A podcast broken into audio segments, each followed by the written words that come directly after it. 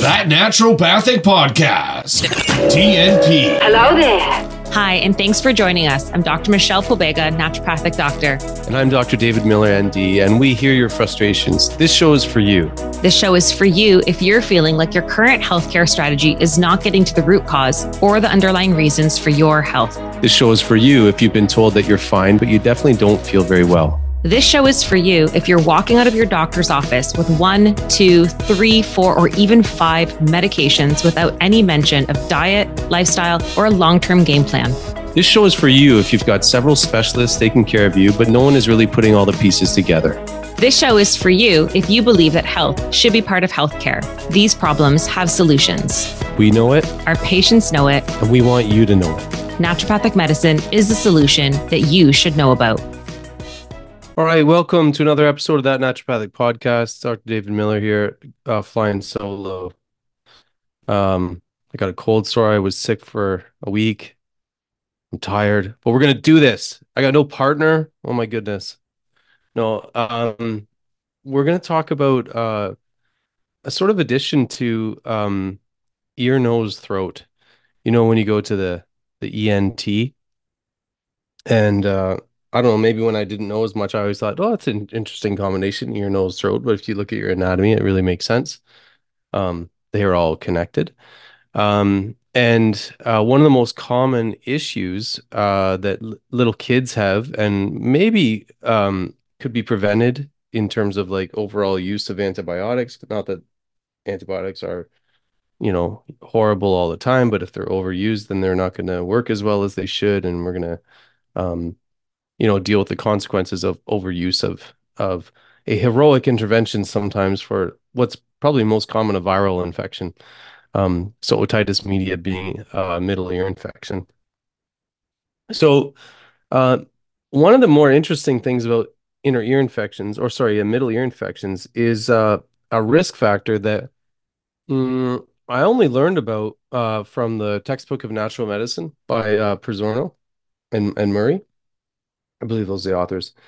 Um, but I knew about it already from my visceral work because what I found was that um, people who had issues with um, their stomachs almost invariably had some sort of issues with allergy, sinusitis, um, um, throat issues, and and now uh, I'm going to add to the mix uh, middle ear infections.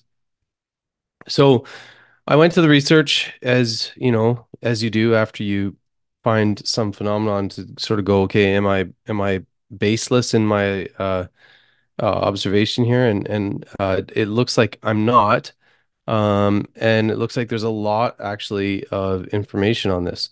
Um, I looked at, let me see here, I got at least five or six studies where there there's definite um relationships between uh, laryngeal pharyngeal reflux or gastroesophageal reflux. So we're talking about um, you know the disordered sort of backflow of um, contents of the stomach uh, superior for whatever reason.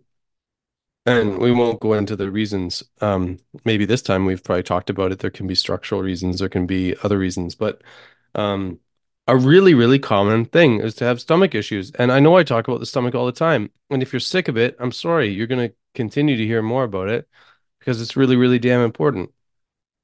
So, um, what I'm what I'm saying is there's uh, what looks to be, uh, at least they showed in in this this one study there was um uh where's the PubMed ID? They didn't put it. Anyway, it's it's a 2021 study.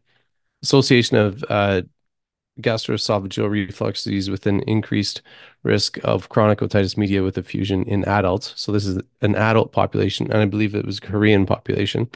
Um, so you know, take that uh, for what it is. Um, but there's a lot of other studies showing pediatric populations um, and not otitis media with effusion, just otitis media. Um, there's systematic reviews, um, and the the evidence is is uh isn't equivocal. It it says basically, and, and we'll I'll go I'll give the number from the one study. It was a 1.84 uh, fold higher risk in the uh, of uh, chronic otitis media with effusion in the 11 year follow up in the GERD group versus the non GERD group. So I was right. There is, you know, an increased susceptibility to or propensity or or um, incidence of um, ear, nose, throat issues um, when you have issues with the stomach. And the issues with the stomach are rampant. They're absolutely rampant. They're way more common, I think, than people know, and they're already fairly common. I mean, just look at the number of people on omeprazole and all the other proton pump inhibitors. They sell like hotcakes. so, excuse me, my for my phlegmy throat, and I'm to have a little sip of of drink here. But I'm proposing that um, the ENT, ear, nose, throat acronym, when you hear that, you think of scent and you add in the stomach to the ear, nose, and throat. And I would propose that if we have uh, children who have you know some some uh, predisposition to to get ear infections, we got to try and fix their um, fix their stomachs. And if you're an adult, same thing. It's it's probably um, and it can be silent reflux like that laryngeal pharyngeal um, reflux, which you know maybe just gives you a little bit of cough or uh, erodes a little bit the vocal cords. You get some sort of changes with the vocal cords, but um, it's it's less uh, less obvious, I guess, than gastroesophageal reflux with your sort of burning and everything substernally. Both of these, we need to treat the stomach.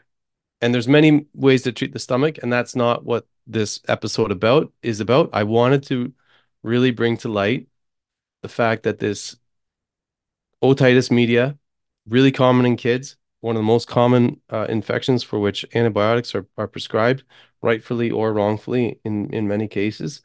Um, we should do something about these kids stomachs and the the reflux that is likely going on.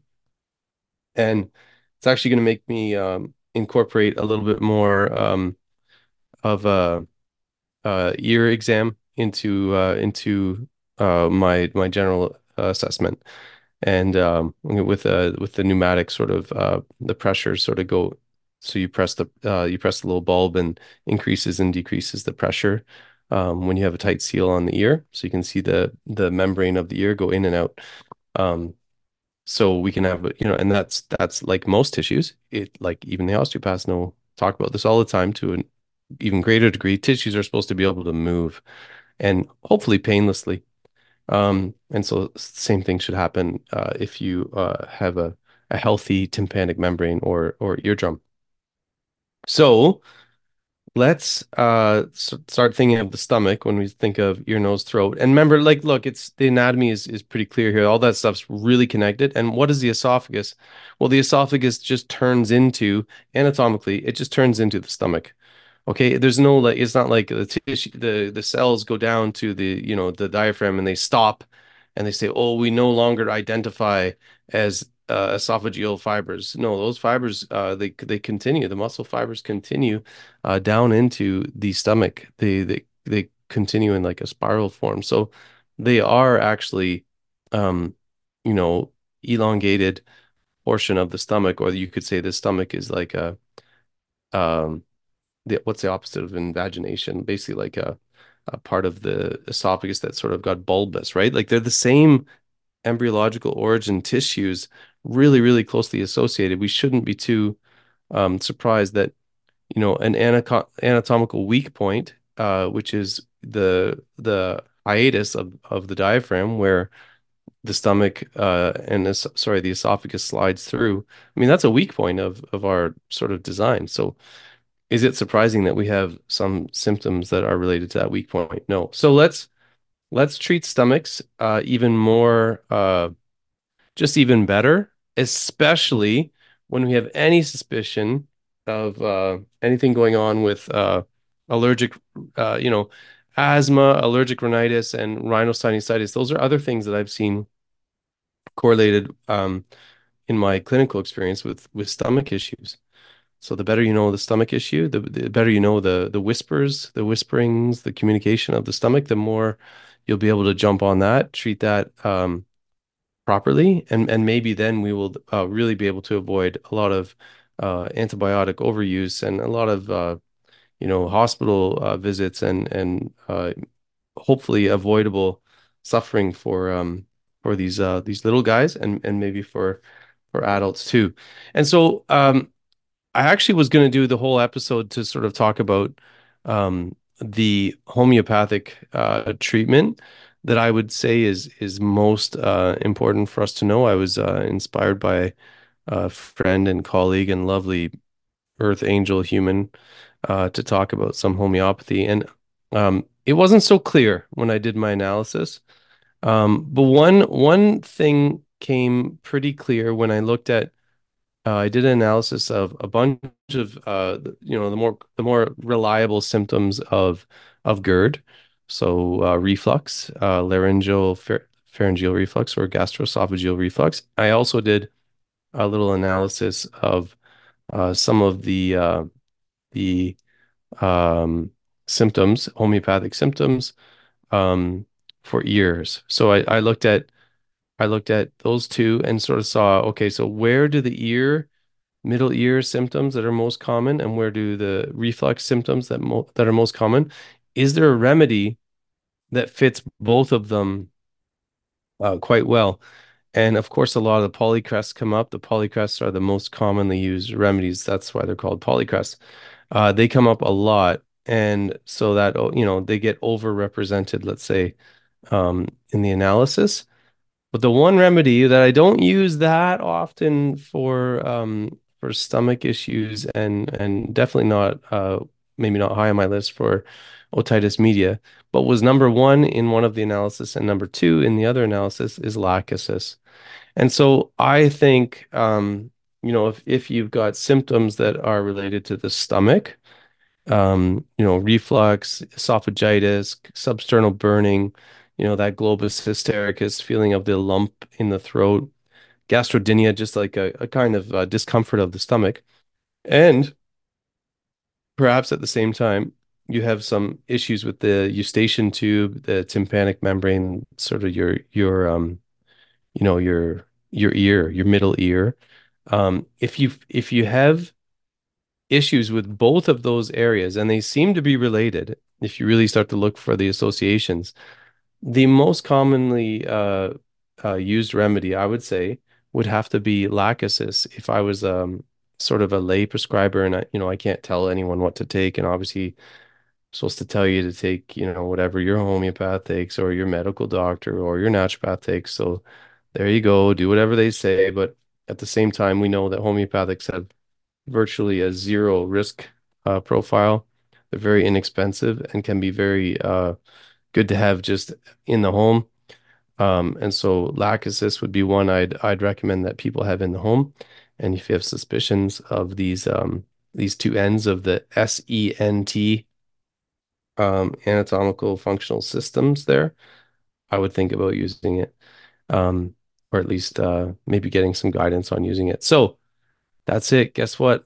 Michelle's not here, so I talked about the stomach again, and I hope you have a deeper understanding of the stomach um, and how it might be related to uh, the, ear and uh, middle ear infections, and perhaps doing away with some of these um, prescriptions for antibiotics that um, maybe we could we could just avoid. Okay, so thank you so much for uh, for listening, and uh, I'll talk to you again next week.